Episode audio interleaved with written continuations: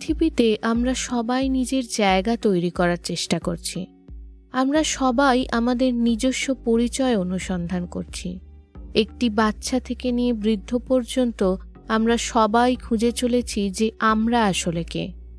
প্রতিটি মানুষ আলাদা হয় এবং প্রতিটি মানুষের একটি আলাদা গল্প রয়েছে।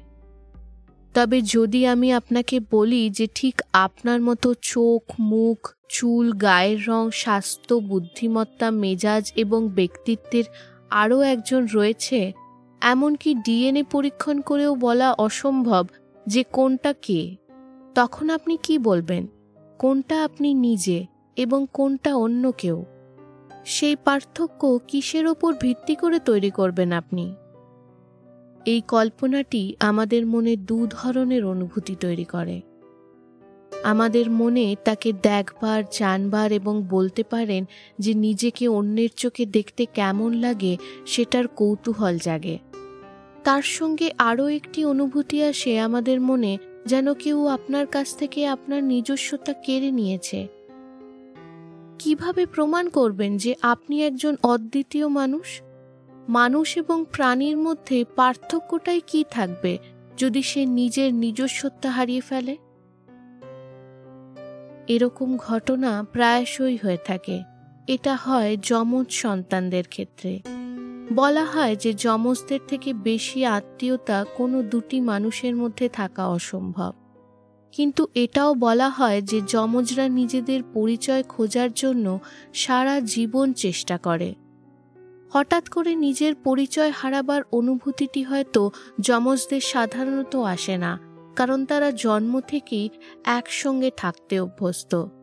কিন্তু কোনো কোনো ক্ষেত্রে এমন ঘটনা ঘটে যে দুই যমজ জন্মের পরই আলাদা হয়ে যায় এবং প্রাপ্ত বয়সেই তাদের প্রথম দেখা হয়।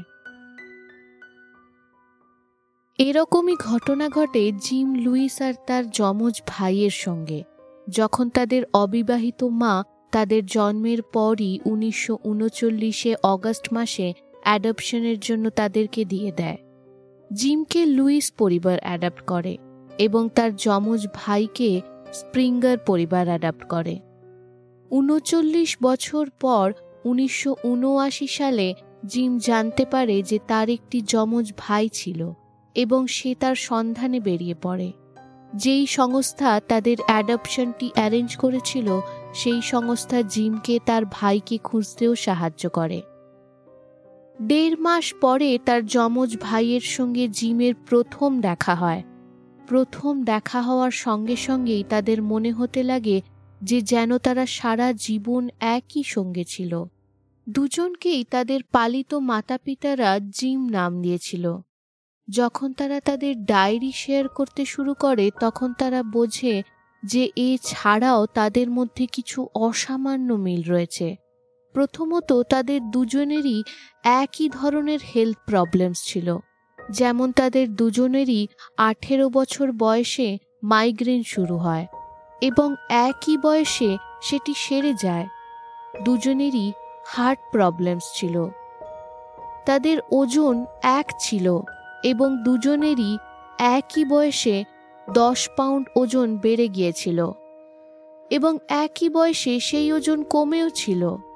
তারা দুজনেই কম্পালসিভ নেল বাইটার ছিল এবং দুজনেই ইনসোমনিয়াতে ভুক্ত এইসব শুনে মনে হয় যে যমজদের মধ্যে আমরা যতটা ভাবি, তার চেয়ে অনেক বেশি জটিল এবং প্রিসাইজ জেনেটিক প্রোগ্রামিং থাকে। কিন্তু পরের কিছু মিলগুলো জেনেটিক প্রোগ্রামিংয়ের দ্বারা ব্যাখ্যা করা কঠিন। যেমন তারা দুজনেই লিন্ডা নামের মেয়েকে বিয়ে করেছিল এবং তাদের দুজনেরই ডিভোর্স হয়ে যায়। তারপর তারা দুজনেই বেটি নামের মেয়েকে বিয়ে করে। দুই ভাই নিজেদেরই ছেলের নাম জেমস অ্যালান রেখেছিল। দুজনেই কুকুর পুষেছিল এবং দুজনেই তাদের কুকুরের নাম টয় রেখেছিল। তারা দুজনেই ডেপুটি শরিফ হিসেবে কাজ করেছিল। তারা দুজনেই পেট্রোল স্টেশন অ্যাটেন্ডেন্ট হিসেবে কাজ করেছিল এবং তারা দুজনেই ম্যাকডোনাল্ডস হ্যামবার্গার রেস্টুরেন্টেও কাজ করেছিল। দুজনেই চেন স্মোকার ছিল এবং একই ব্র্যান্ডের সিগারেট খেত। দুজনেরই বেসমেন্ট ওয়ার্কশপ ছিল, যার মধ্যে তারা ফার্নিচার তৈরি করত। তাদের এই অদ্ভুত মিলের গল্প সেই সময় দারুণ জনপ্রিয় হয় এবং তাদেরকে অনেক টেলিভিশন শোজ এবং মিডিয়াতে কভারেজ দেয়া হয়। মিনেসোটাতে এক সাইকোলজিস্ট যার নাম ছিল টম বুশার্ড, তার এদের নিয়ে কৌতূহল জাগে। বুশার্ড এ ধরনের আরও যমজ খোঁজে, যারা ছোট বয়সেই আলাদা হয়ে দূরে ছিল এবং যাদের কোনোদিন দেখা হয়নি। প্রথম কিছু বছরের মধ্যেই তারা চৌত্রিশটি এরকম যমজদের জড়ি খুঁজে বের করে এবং তাদেরকে নিয়ে রিসার্চ করে। বারে বারে তারা একই রকমের অদ্ভুত মিল তাদের মধ্যে দেখতে পায়। এমন মিল যেগুলো সাইন্টিফিক্যালি ব্যাখ্যা করা অসম্ভব। এক যমজ জড়ি ডরথি লো এবং ব্রিজেড হ্যারিসন দুজনেই মাত্র এক বছরের জন্য ডায়েরি লিখেছিল। সেই সালটি ছিল উনিশশো বাষট্টি। ডরথি ঠিক সেই সেই দিনেই নিজের ডায়েরিতে এন্ট্রি করেছিল, যে দিনগুলোতে তার যমজ বোন ব্রিজেড এন্ট্রি করেছিল, তার নিজের ডায়েরিতে। দুটি ডায়েরি একেবারে একরকম দেখতে ছিল, কারণ দুটি ডায়েরি একই রঙের এবং একই কোম্পানির তৈরি করা ছিল। সেই সময় থেকে অনেক রিসার্চ যমজদেরকে নিয়ে করা হয়েছে, বিশেষ করে আইডেন্টিক্যাল টুইন্সদেরকে নিয়ে। আইডেন্টিক্যাল টুইন্স তৈরি হয় যখন একটি ওবামের দু ভাগ হয়। সেই কারণে তাদের মধ্যে অনেক বেশি মিল দেখা যায়, যেমন তাদেরকে দেখতে একেবারে এক রকম হয়। এমনকি তাদের ফিঙ্গারপ্রিন্টস এবং ডিএনএ পর্যন্ত অনেক ক্ষেত্রে এক হয়। সাইন্টিফিক্যালি এদেরকে বলা হয় মোনোজাইগোটিক টুইন্স এবং শর্টে এম জেড আরও এক ধরনের টুইন্স তৈরি হয় যখন দুটি আলাদা ডিম থেকে শিশুর নির্মাণ হয়। তাই তাদেরকে বলা হয় ডাইজাইগোটিক টুইন্স বা শর্টে ডিজেড। ডিজেড টুইন্সদের হুবহু একরকম দেখতে হয় না। এই অদ্ভুত রকমের মিল কিন্তু বেশিরভাগ এমজেড টুইন্সদের ক্ষেত্রেই দেখা যায়। পৃথিবী জুড়ে বলা যেতে পারে যে যমজ বাচ্চা হওয়ার অনুপাত ক্রমশ বেড়েছে। উনিশশো পনেরো থেকে যখন থেকে স্ট্যাটিস্টিক্যাল রেকর্ড রাখা শুরু হয়, তখন থেকে নিয়ে দু হাজার উনিশ পর্যন্ত যমজ বাচ্চা হওয়ার অনুপাত বছরের পর বছর বেড়েছে। তাই বলা যেতে পারে যে লিখিত ইতিহাসের আগে যমজ হওয়া আজকের দিনের তুলনায় অনেক বিরল ঘটনা ছিল। আজকের তুলনায় তখনকার মানুষ অনেক ছোট ছোট দলে থাকত এবং এক একটা সম্প্রদায় হয়তো মাত্র কয়েক হাজার মানুষ বাস করত। তাই সেই মানুষের ছোট্ট সম্প্রদায়ের মধ্যে হয়তো এক প্রজন্মে একবারই কারুর যমজ সন্তান জন্ম হতো। তাই তাদের চোখে এটি একটা বিরাট প্রাকৃতিক বিরলতা হয়ে উঠত। আমরা এটাও জানি যে যে কোনো প্রাকৃতিক বিরলতাকে আগেকার মানুষ বেশিরভাগ ভীতির চোখে দেখেছে। সূর্যগ্রহণ, ভূমিকম্প ভলক্যানিক ইরাপশন এই প্রাকৃতিক ঘটনাগুলিকে মানুষে ভগবানের ক্রোধের সংকেত হিসেবে মেনেছে এবং এটা গোটা পৃথিবী জুড়ে আমরা দেখতে পেয়েছি। তাই যমজ সন্তান হওয়াটাকেও তখনকার মানুষে ভগবানের কোনো সংকেত হিসেবেই দেখেছে। অনেক সময় যমজদের একটি গোটা জিনিসের দু ভাগের মতো কল্পনা করা হয়েছে। যেমন ভারতীয় পৌরাণিক কথার অনুযায়ী জম এবং জমিকে যমজ বলা হয়েছে। যম হলেন মৃত্যুদেব এবং জমি বা যমুনাকে জীবনের স্রোত বলে দেখানো হয়েছে।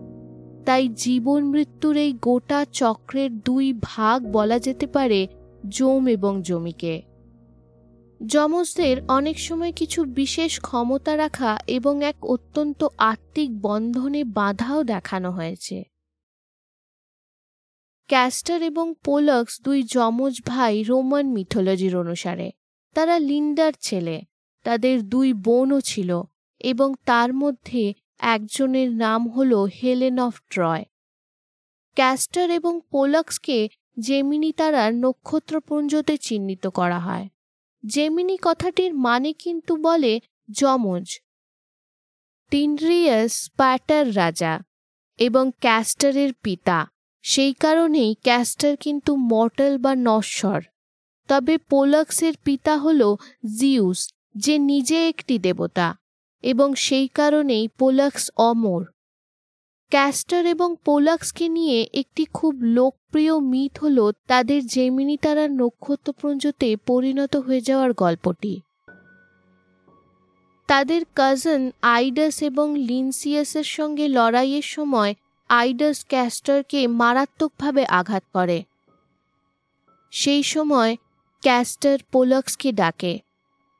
পোলাক্স সেখানে এসে প্রথমে লিনসিয়াসকে মেরে দেয়, তবে আইডাস ভীষণ শক্তিশালী ছিল। আইডাস পোলাক্সকে মাটিতে ফেলে দেয় এবং তাকে মারবার জন্য নিজের অস্ত্র তোলে। এই গোটা ঘটনাটি জিউস অলিম্পাস পর্বতের উপর থেকে দেখছিল। সে সঙ্গে সঙ্গে একটি বজ্রপাত করে আইডাসকে মেরে নিজের ছেলে পোলাক্সকে বাঁচিয়ে নেয়। পোলাক্স নিজের যমজ ভাই ক্যাস্টারকে মরতে দেখে অত্যন্ত দুঃখী হয়ে যায়। সে তার বাবা মানে জিউসের কাছে প্রার্থনা করে যে সে যেন ক্যাস্টারকেও অমর করে দেয়।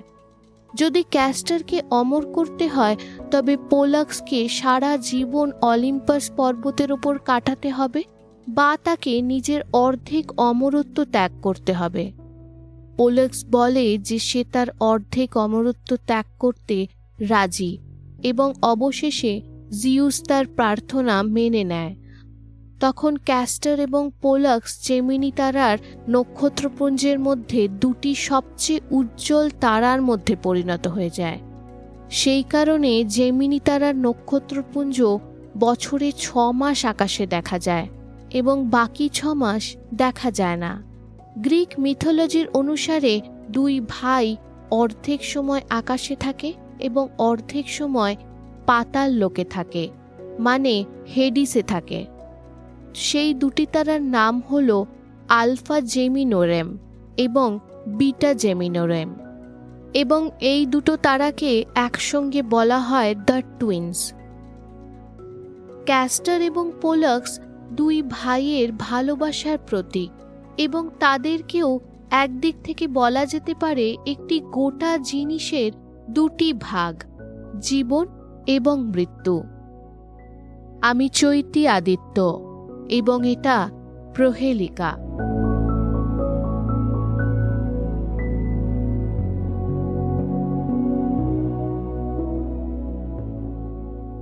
আজকের দিনে আদিম কাল থেকে যমজদেরকে দেওয়া এই বিশেষ মাহাত্মটি অপ্রয়োজনীয় মনে হয়। যমজ সন্তান জন্মাবার বিজ্ঞানটিকে মেডিকেল সায়েন্স পুরোপুরি ব্যাখ্যা করতে সক্ষম।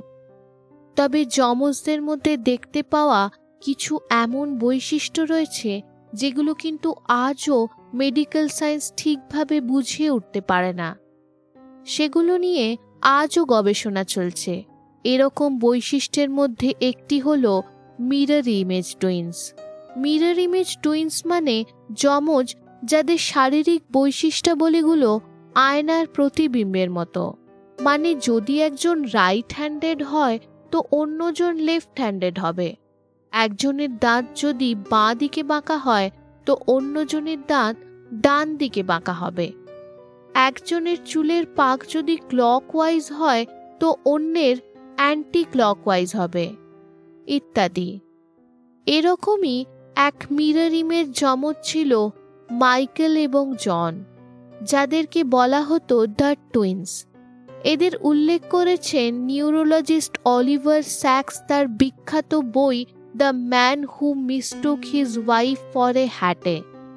তাদেরকে সাত বছর বয়স থেকেই মেন্টাল ইনস্টিটিউটে রাখা হয়েছিল, কারণ তারা দুজনেই ভীষণ রকমভাবে মানসিক বিকারগ্রস্ত ছিল।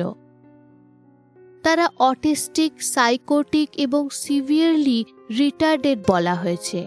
কিন্তু তাদের এক অদ্ভুত ক্ষমতা ছিল। তারা যে কোনো তারিখ ভবিষ্যতের বা অতীতের সপ্তাহের কোন দিনে পড়বে সেটা বলে দিতে পারত।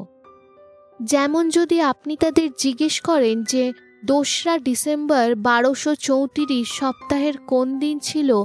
তারা সঙ্গে সঙ্গে উত্তর দেবে, শনিবার। তাদের দেখতে একেবারে এক রকম এবং তারা একে অপরের মিরর ইমেজ তারা একবার শুনতেই যত ইচ্ছা নম্বর বলে দিতে পারত, এমনকি তিনশো পর্যন্ত নম্বর তারা একেবারে শুনেই বলে দিতে পারত। একবার তাদের সামনে দেশলাইয়ের একটি বাক্স মাটিতে পড়ে কাঠিগুলো মাটিতে ছড়িয়ে যায়। দুজনেই একসঙ্গে বলে ওঠে একশো এগারো। পরে গুণে দেখা যায় যে তারা ঠিক ছিল। এ ধরনের ক্ষমতা থাকা অত্যন্ত দুর্লভ। তবে দুই ভাইয়ের একই রকম ক্ষমতা দেখে আমরা একটা মাহাত্মপূর্ণ সংকেত পাই যমজদের বোঝার জন্য। তাদের শুধু দেখতেই একরকম হয় না, তাদের জেনেটিক গঠন হুবহু একই রকম থাকার জন্য তাদের মস্তিষ্কের গঠন এবং তার নির্মাণ একই রকমভাবে হতে থাকে। তাই এটা বলা যেতে পারে যে মানুষের বহু যুগের পুরনো প্রশ্ন, নেচার ভার্সেস নার্চার মানে যে কোনো মানুষের আচরণ এবং ব্যবহারের প্রাকৃতিকভাবে নির্ধারিত হয়, নাকি তাকে কি ধরনের শিক্ষা, দান তার পরিবার এবং সমাজ করে, তার উপর নির্ভর করে। সেই প্রশ্নের উত্তর যমজদের অধ্যয়ন করে জানা যেতে পারে। যদি এই ধরনের আইডেন্টিক্যাল টুইন্স বা এমজেড টুইন্সদেরকে আলাদা আলাদাভাবে বড় করা হয়, তবে তাদের আচরণ এবং বেড়ে ওঠার মধ্যে পার্থক্য দেখে বলা যেতে পারে যে কতটা মাহাত্ম নেচারের থাকে এবং কতটা নার্চারের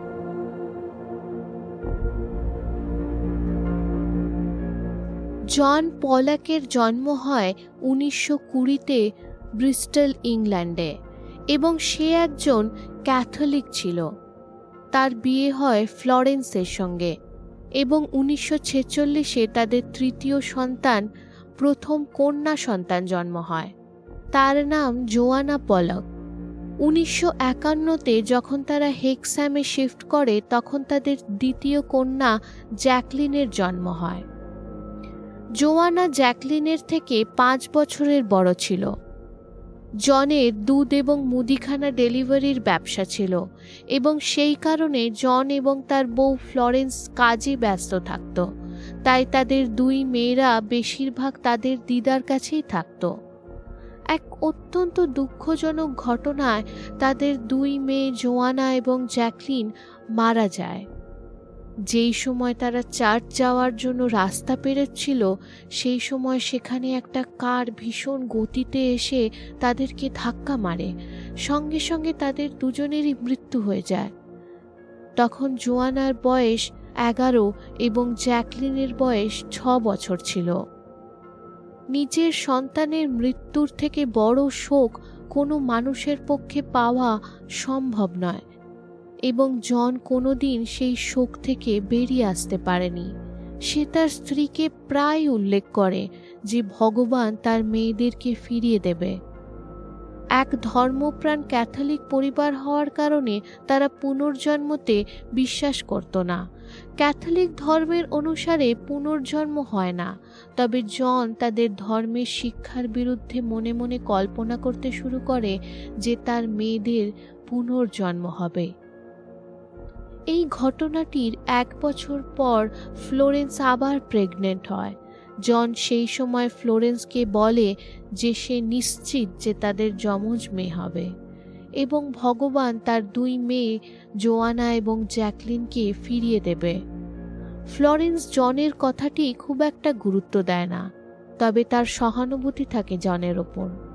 পরে ডাক্তার চেক করে তাদেরকে জানায় যে সে গর্ভের মধ্যে মাত্র একটি হৃদয়ের শব্দ শুনতে পাচ্ছে, এবং সেই কারণে তার একটি সন্তানই জন্ম হবে।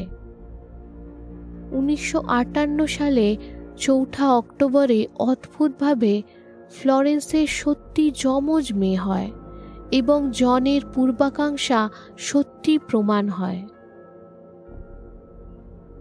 এতে শুধু ফ্লোরেন্সই নয়, এমনকি ডাক্তারেরাও অবাক হয়ে যায়। জনের মনে বিশ্বাসটি আরও দৃঢ় হয়ে যায় যে সত্যি ভগবান তার প্রার্থনা শুনে তার মেয়েদেরকে ফিরিয়ে দিয়েছে। তাদের মেয়েদের তারা নাম দেয় জিলিয়ান এবং জেনিফার। অবাক করার ঘটনা যে জেনিফারের কোমরের উপরে একটি বার্থমার্ক বা জরুল দেখা যায়। জরুলটি ঠিক সেই জায়গায় থাকে যেখানে জ্যাকলিন সেই দুর্ঘটনায় আঘাত পেয়েছিল। এবং একভাবে জিলিয়ানের ডান চোখের ওপর একটি দাগ দেখা যায়, ঠিক যেখানে জোয়ানা আঘাত পেয়েছিল। এটার পরিণাম আমরা আন্দাজ করতে পারি কি হয়। জন নিজের মনে পুরোপুরি নিশ্চিত হয়ে যায় এবং তার স্ত্রীকে বলতে থাকে যে জোয়ানা এবং জ্যাকলিন পুনরায় দেহ ধারণ করে তাদের দুই যমজ মেয়ে হয়ে ফিরে এসেছে। তাদের মা ফ্লোরেন্স এই ঘটনাগুলোকে কোইন্সিডেন্স বলে মানে এবং এটাকে খুব একটা গুরুত্ব দেয় না। ছুটি কাটাবার জন্য জন তার পরিবারকে নিয়ে হেক্সামে যায়, সেই শহরে যেখানে তারা একসময় বাস করত। অদ্ভুতভাবে তার দুই মেয়ে সেই শহরের তাদের পুরনো বাড়ির কাছের সব রাস্তার নাম সমেত চিনতে পারে। এমনকি তারা জোয়ানা এবং জ্যাকলিনের স্কুলে যাওয়ার শর্টকাটগুলো, তাদের বন্ধুদের বাড়ির রাস্তাগুলো এবং খেলার মাঠ পর্যন্ত বলে দিতে পারে। কিন্তু তাদের আশ্চর্য এখানেই শেষ হয়নি। দুই বোনকে যখন জোয়ানা এবং জ্যাকলিনের খেলনার ঘরে পাঠানো হয় তখন সঙ্গে সঙ্গে তারা নিজেদের খেলনাগুলো চিনতে পেরে যায়। জিলিয়ান বলে যে টেডি নামের এই খেলনাটি তার এবং টমি নামের একটি পুতুল তার বোন জেনিফারের। এই কথা শুনে জন এবং ফ্লোরেন্স কেঁপে ওঠে। তাদের তখন মনে ছিল যে তাদের মৃত মেয়েরাও ঠিক এই একই নামেই পুতুলগুলিকে ডাকত। তাদের মধ্যে আরও অনেক কিছু মিল ছিল তাদের মৃত বোনেদের সাথে। যেমন জেলিয়ান সুন্দরভাবে পেন্সিলটিকে নিজের আঙুলের মধ্যে ধরত, ঠিক জোয়ানার মতন। এবং জেনিফার মুঠোর মধ্যে পেন্সিল ধরে লেখার চেষ্টা করত, ঠিক জ্যাকলিনের মতো। একদিন যখন জিলিয়ান তার স্কুলের সামনে ছিল, সে একটি গাড়িকে তাদের দিকে আসতে দেখে হঠাৎ জোরে জোরে চিৎকার করতে শুরু করে। সে তার বোন জেনিফারকে সরে যেতে বলে এবং বলে যে গাড়িটি তাদেরকে মেরে দেবে। এই গাড়িটি ঠিক সেই কোম্পানি এবং সেই রঙেরই ছিল, যেই গাড়ির সঙ্গে ধাক্কা লেগে জোয়ানা এবং জ্যাকলিনের মৃত্যু হয়েছিল। ঘটনাটি তাদের স্কুলের টিচার এবং বন্ধুদের সামনে ঘটে। এটা সবটাই কি একটা কোইন্সিডেন্স? জন এবং তার স্ত্রী ফ্লোরেন্স কিন্তু তাদের যমজ মেয়েদের কাছে কোনো দিন উল্লেখ করেনি যে তাদের দুটি বড় বোনও ছিল। এটা তারা তাদের ১৩ বছর বয়স হওয়া পর্যন্ত তাদের কাছ থেকে লুকিয়ে রেখেছিল। তারপর যখন মিডিয়াতে কথাটি জানাজানি হয়, তখন ব্রিটিশ হিস্টোরিয়ান ইয়ান উইলসন এই পরিবারটির ঘটনাগুলিকে নিয়ে তার গবেষণা শুরু করে। সে তার রিপোর্টে বেশিরভাগ সন্দেহ প্রকাশ করে। তার অনুযায়ী কেসটা কমজোর ছিল, কারণ ঘটনাগুলোর সাক্ষী বেশিরভাগ ক্ষেত্রে তাদের মাতা পেটা যাদের মধ্যে একজন ভীষণভাবে পুনর্জন্মে বিশ্বাসী এবং সেই কারণে তাকে নিরপেক্ষ বলা যেতে পারে না। মেয়ে দুটি হয়তো তার মা বাবার কাছ থেকে না হলেও অন্য কারোর কাছ থেকে জানতে পেরেছিল যে তাদের দুটো বড় বোন ছিল। অবশ্যই জন তার মনের বিশ্বাসের কারণে হয়তো তার যমজ মেয়েদের মধ্যে সেটাই দেখত এবং শুনত যেটা তার পুনর্জন্মের তথ্যের সঙ্গে মিলে যেত। তবে উইলসন এটাও মানে যে এরকম জরুল সে অন্যান্য সন্দিগ্ন পুনর্জন্মের কেসেও লক্ষ্য করেছে। এটা প্রায় পঁয়ত্রিশ শতাংশ সন্দিগ্ন পুনর্জন্মের ক্ষেত্রে দেখা যায়। জন এবং ফ্লোরেন্স পোলাকের মেয়েদের কি সত্যি পুনর্জন্ম হয়েছিল? অবশ্য বিজ্ঞান জগৎ যেটি প্রমাণ এবং যুক্তিযুক্ত তথ্যে কাজ করে, সেখানে এই ধারণাটির কোনো জায়গা নেই।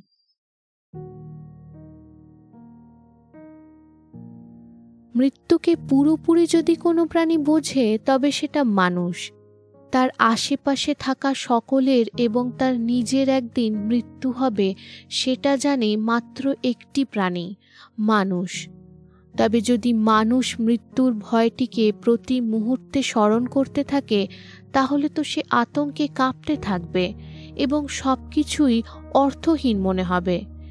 এবং সেই কারণে মৃত্যুর কল্পনাটি মানুষ নিজের মস্তিষ্কের গভীরে লুকিয়ে রাখে। তবে যখন খুব কাছের কোনো মানুষের মৃত্যু হয়, তখন মানুষ এই অবগতিটিকে লুকিয়ে রাখতে পারে না। মৃত্যুর মুখোমুখি সে নিজেকে অরক্ষিত অনুভব করে। ঠিক সেই সময় সে প্রতিরক্ষা খোঁজে ধর্ম বা বিশ্বাসের কাছে। যদি জন এটি কল্পনা করে সান্ত্বনা পায় যে তার মেয়েদের পুনর্জন্ম হয়েছে এবং ভগবান তাদেরকে আবার ফিরিয়ে দিয়েছে, তবে তার সেই কল্পনাটিকে ঠিক নাকি ভুল সেটা বিচার করবার আমরা কে? মানুষের মতো একটি বুদ্ধিমান জীবকে দুঃখের ভার নিয়ে চলতে হয়। সবসময় যে সে এই দুঃখের ভার তুলতে সক্ষম হবে, তার কোনো মানে নেই। এবং সেই সময় যদি তার মনের কোনো বিশ্বাস তাকে সেই ভারটি তুলতে সাহায্য করে, তবে তাতে কিছু ভুল আছে বলে আমার মনে হয় না।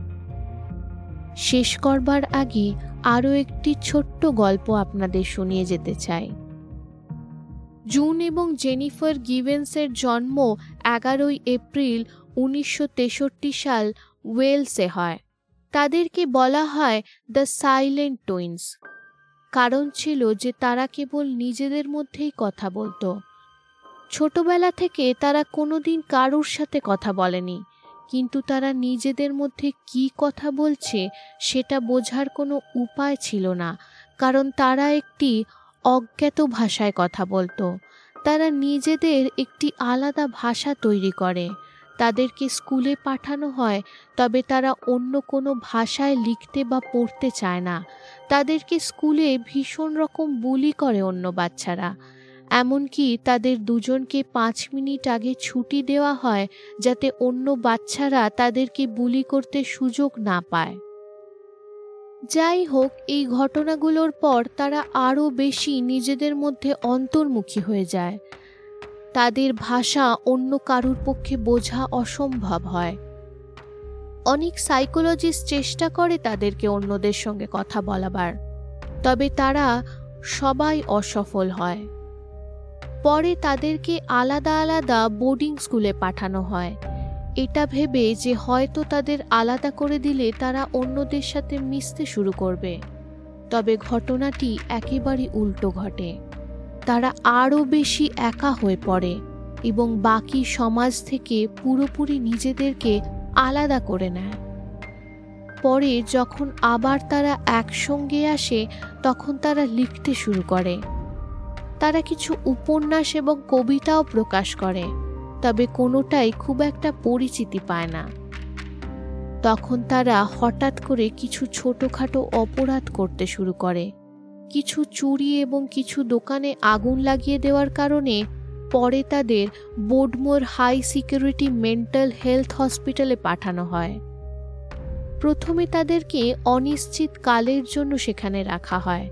তবে শেষ পর্যন্ত তারা সেই মেন্টাল হাসপাতালে এগারো বছর কাটায়। তবে তাদের জীবনের সবচেয়ে চমকপ্রদ ঘটনাটি ঘটে যখন তাদেরকে সেখান থেকে শিফট করা হচ্ছিল মিডিয়াম সিকিউরিটি ইউনিট ক্যাসওয়েল ক্লিনিকে। আসলে পরের দিকে তারা তাদের বায়োগ্রাফারের সঙ্গে কথা বলে।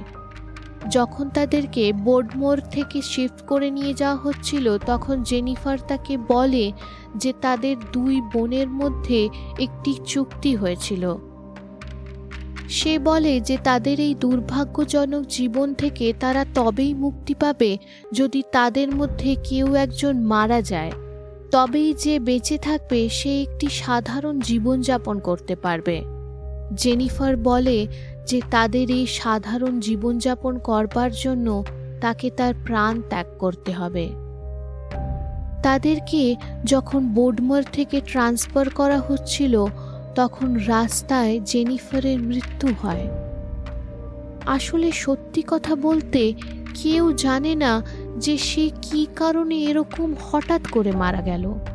তার হৃদয়টা যেন চলতে চলতে নিজে থেকেই বন্ধ হয়ে গেছিল, যেন সে ইচ্ছা করে মারা যায়।